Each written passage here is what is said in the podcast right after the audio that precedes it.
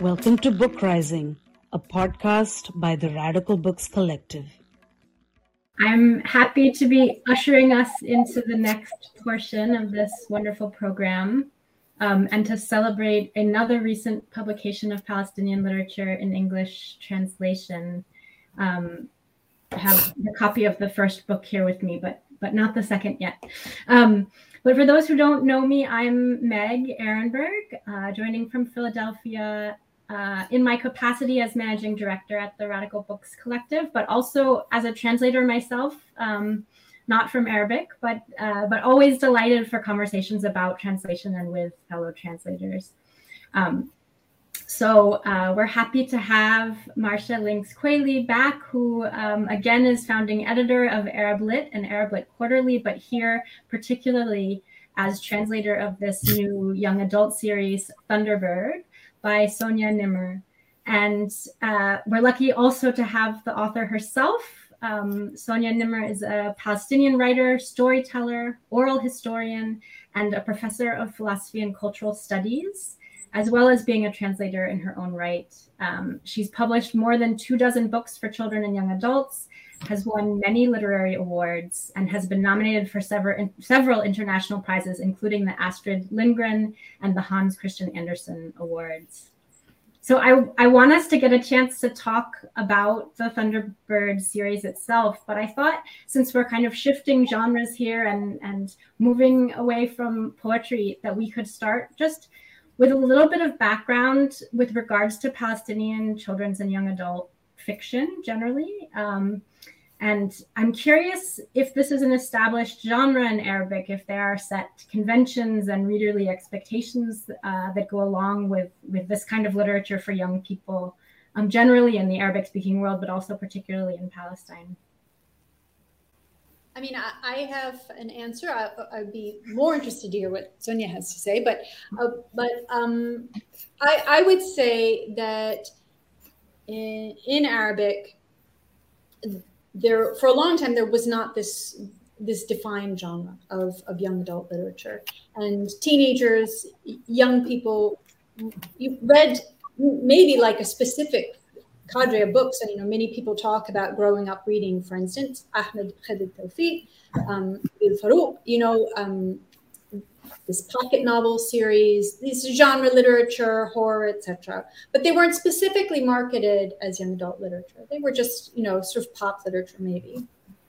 Um, scholars talk about things undergoing, starting to undergo a change about 2000 and that in in the world of, of children's i mean obviously so picture books have been a thing for much longer but specifically about um, young this genre of young adult literature, specifically for literature for tweens and teens, um, that it de- you know developed as a genre more recently. Um, I personally didn't come to it until about 2010, which was when Fatma Sharafeddine published Faten. There are novels that came out before that, but that was the first one I stumbled across.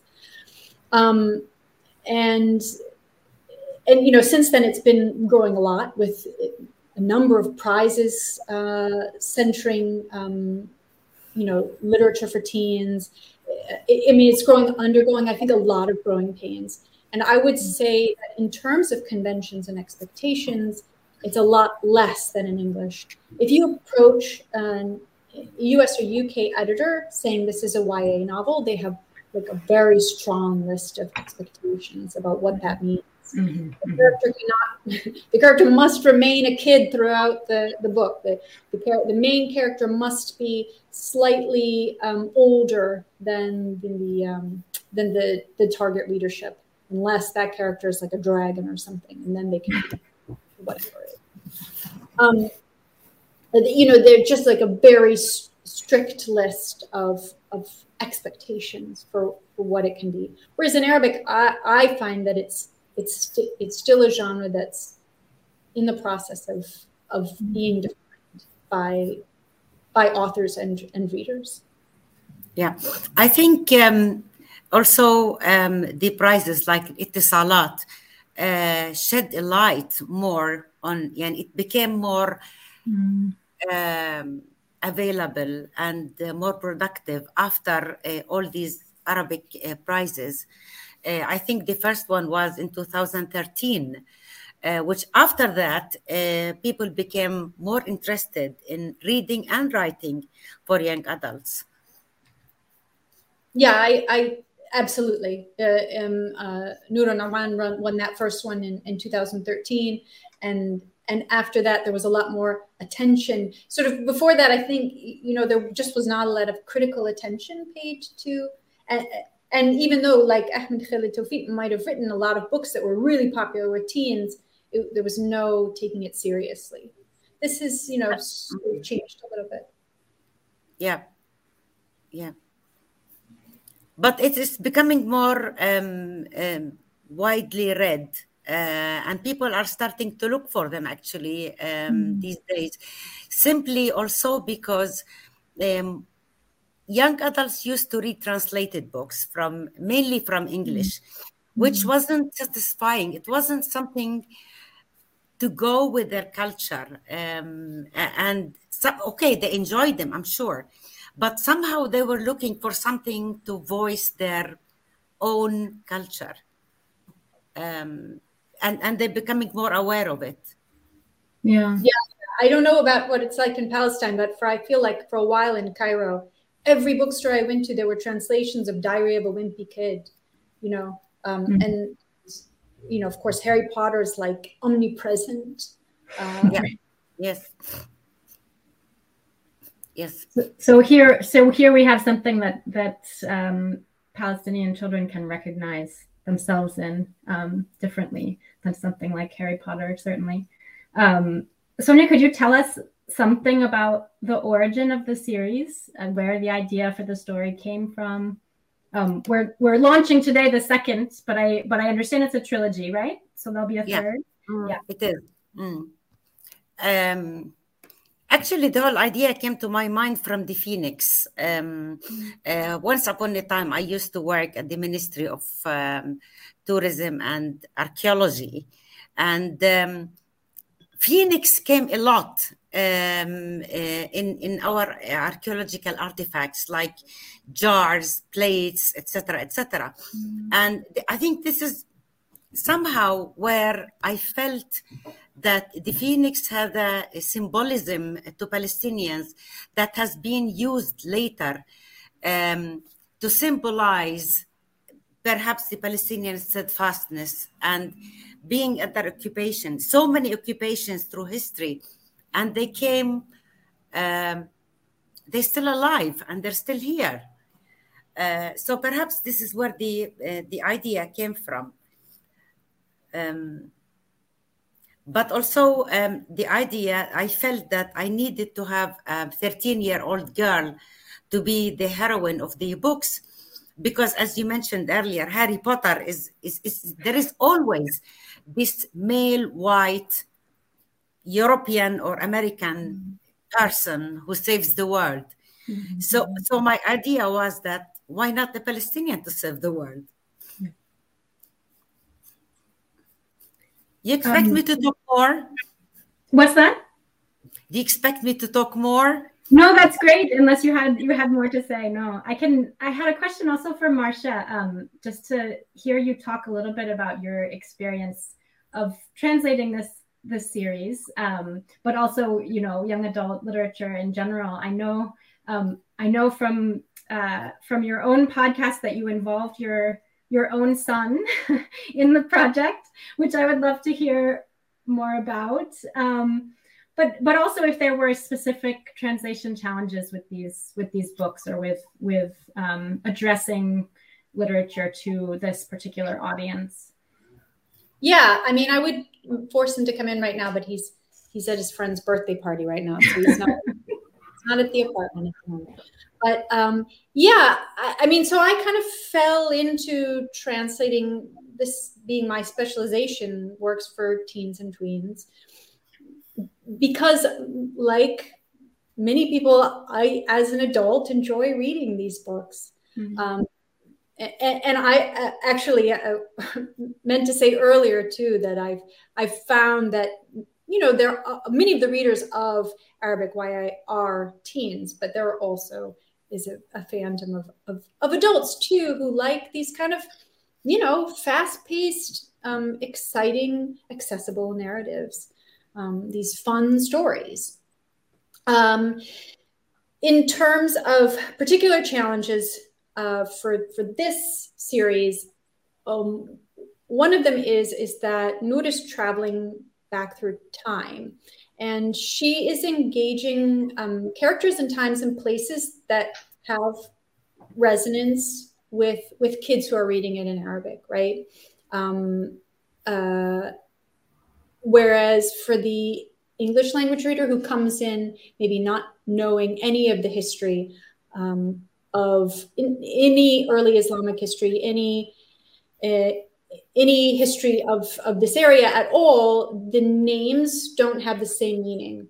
So I was mm-hmm. thinking of it like um, um, I used to feel frustrated with Doctor Who. Like he can travel through all of time and space, and he sees Agatha Christie like three times, and he keeps trying. You know, Winston Churchill like they go 10 times back in time to talk to Winston Churchill. But because this is sort of the the easily accessible universe for the English language viewer, right? Um, so, uh, so it, you know, it. Uh, so I understand that you know if if Doctor Who was to travel back in time um, to the Mamluk period or something, it, you know, it would require more context for for the reader. So I think that is like um, the challenge is to mm-hmm. create um, a way in which you know the the child reader can see maybe in part through Noor's eyes like how excited she is to see these particular people. Um, how you know how important these these moments are um, without necessarily you know it's not like oh i went back in time and i saw george washington. Well immediately you understand from like a us context for instance oh george washington he was like a big deal. He was you know like him or hate him, you know who he is.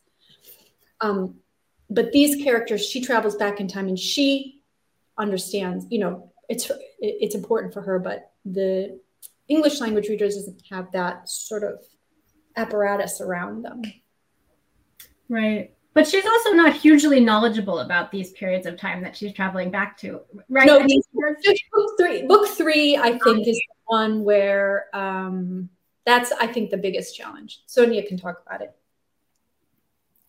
okay um, the problem is um, when i mention some names in my books they are familiar in, in palestine they are familiar in the arab world and even they're familiar in muslim world.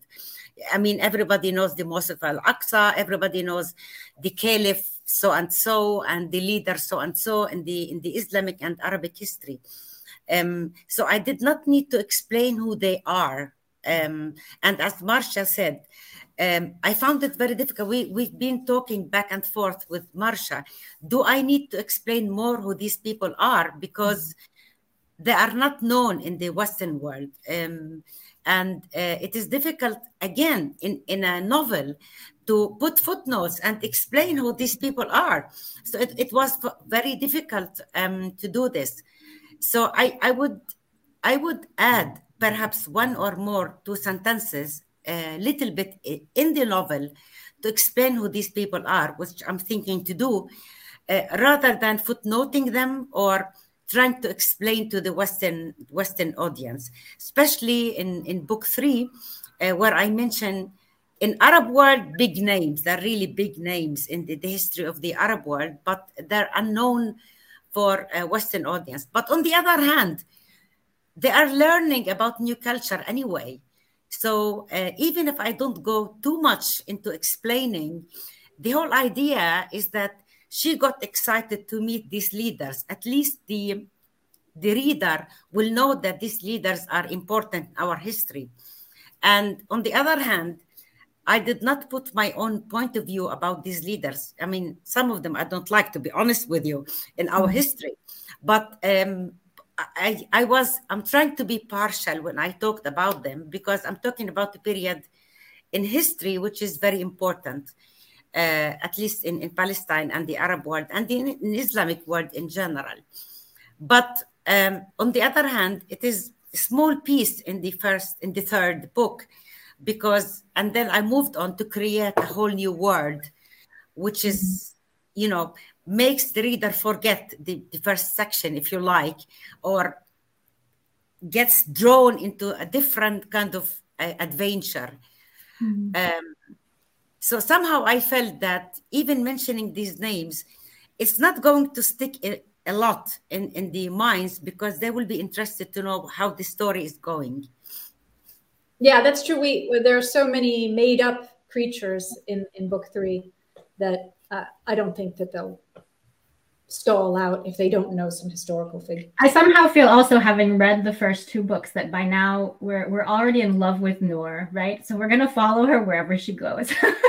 you know, whatever whatever it is that she's excited about, we'll we'll go there with her.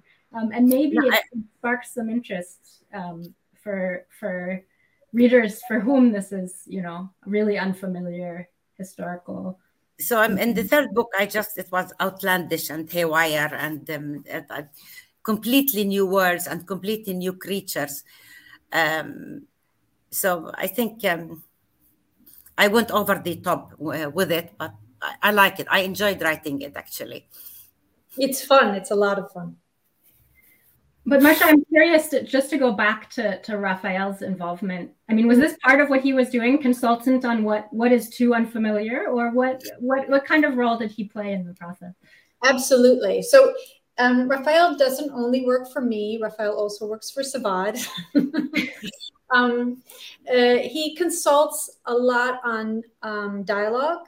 Hmm. So d- does this sound? I, I sometimes read a book and I think uh, the author slash translator was sound trying to sound like a young person, and instead they sound corny. Um, uh, you know, yes, and um, just generally, any you know, I, I ask him like any editor, I would ask eh, if, if did you stumble over a sentence, put a comment in.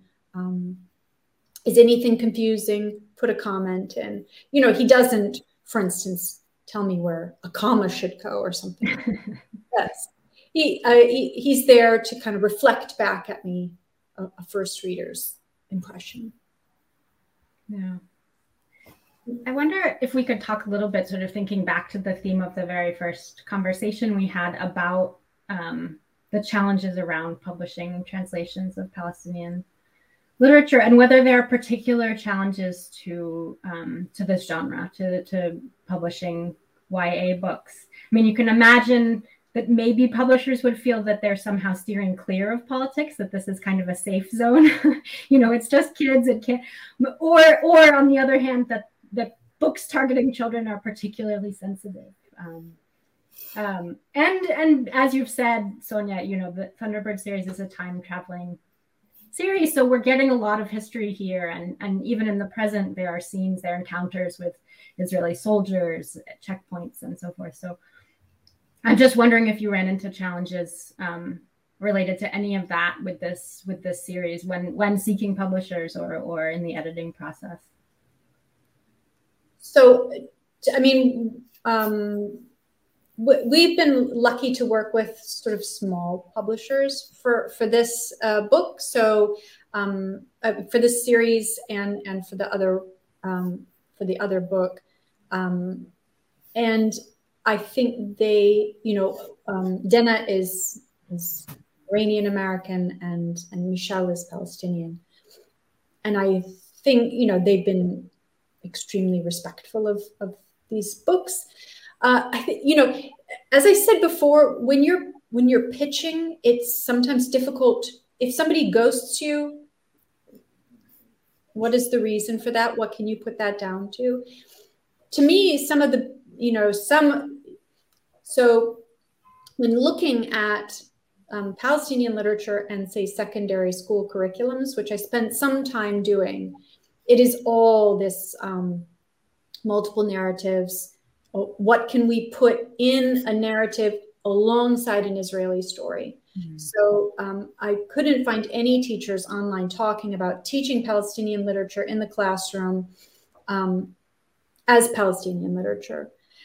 And then also was really, I, I, don't know where I put this quote at the moment, but you know, some of it was really, um, I don't know, it's, clearly so difficult. You know, there's one um, Palestinian educator who wrote a long piece about how no matter what she does to put strong research to her curriculum and, and to take care that it's you know whatever fair and balanced or whatever as if a literature curriculum that's what it's for but um you know she says you know she's attacked from from um, you know from sort of parents interest groups etc mm-hmm. so uh, i think it's not from the publisher end but then people have difficulty reviewing and engaging particularly this book versus wondrous journeys i think was easier it was um, an imaginary, his, you know, historical period.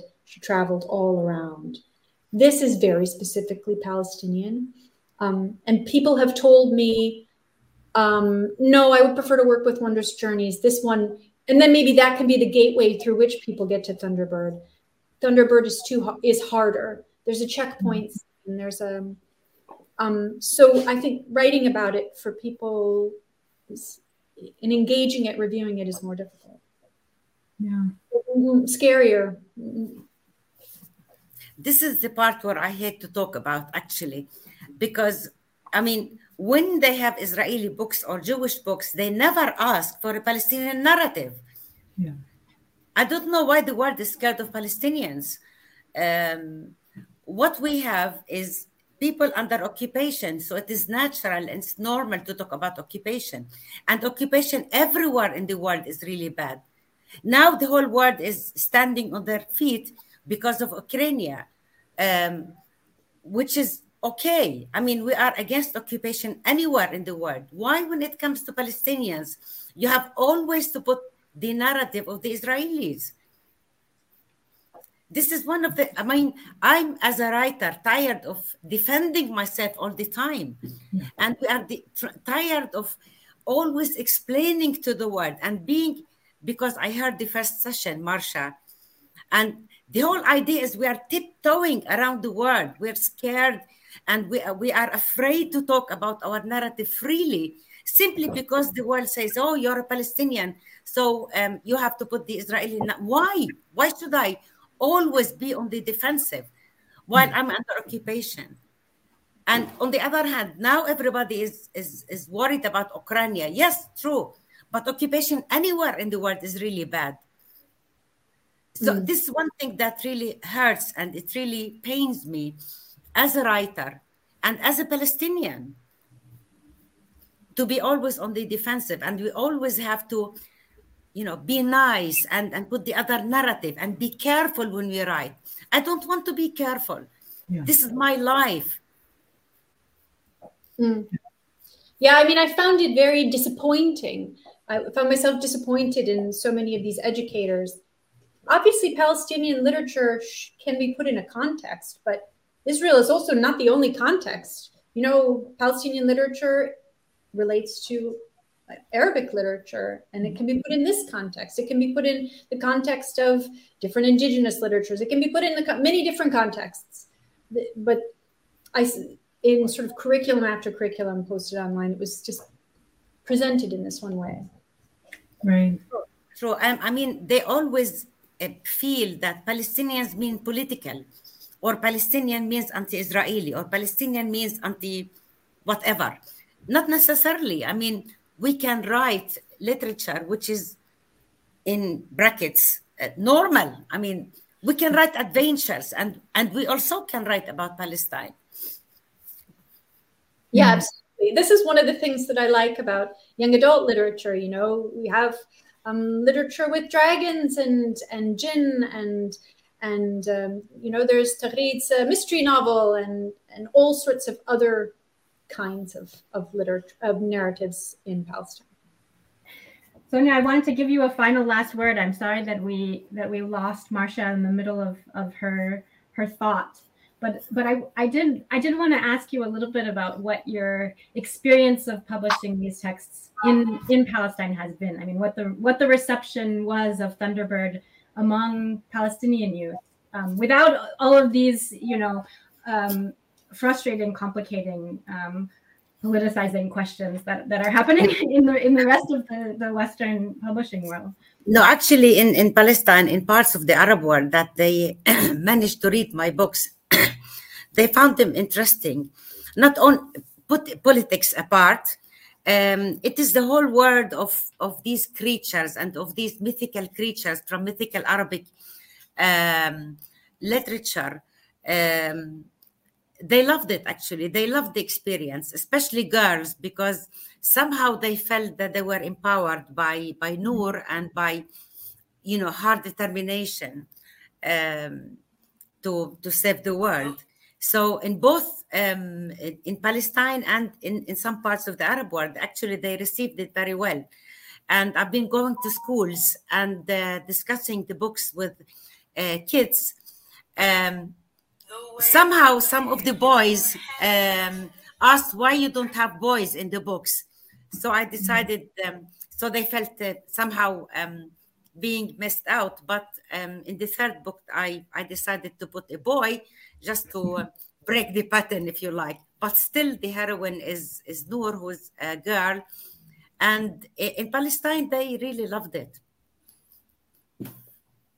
I can imagine that to be true. I loved it myself, but um, thank you both so much for this conversation. It's been lovely to talk to you both, and I'm excited now for the for the third book, um, and for the second one to be to be in hand. It's it's now on on the way, or when's the exact publishing date for book two? It should be on the way. Yes. Um, fabulous. Thank you both. Um, Thank you, Meg. Bye. Bye.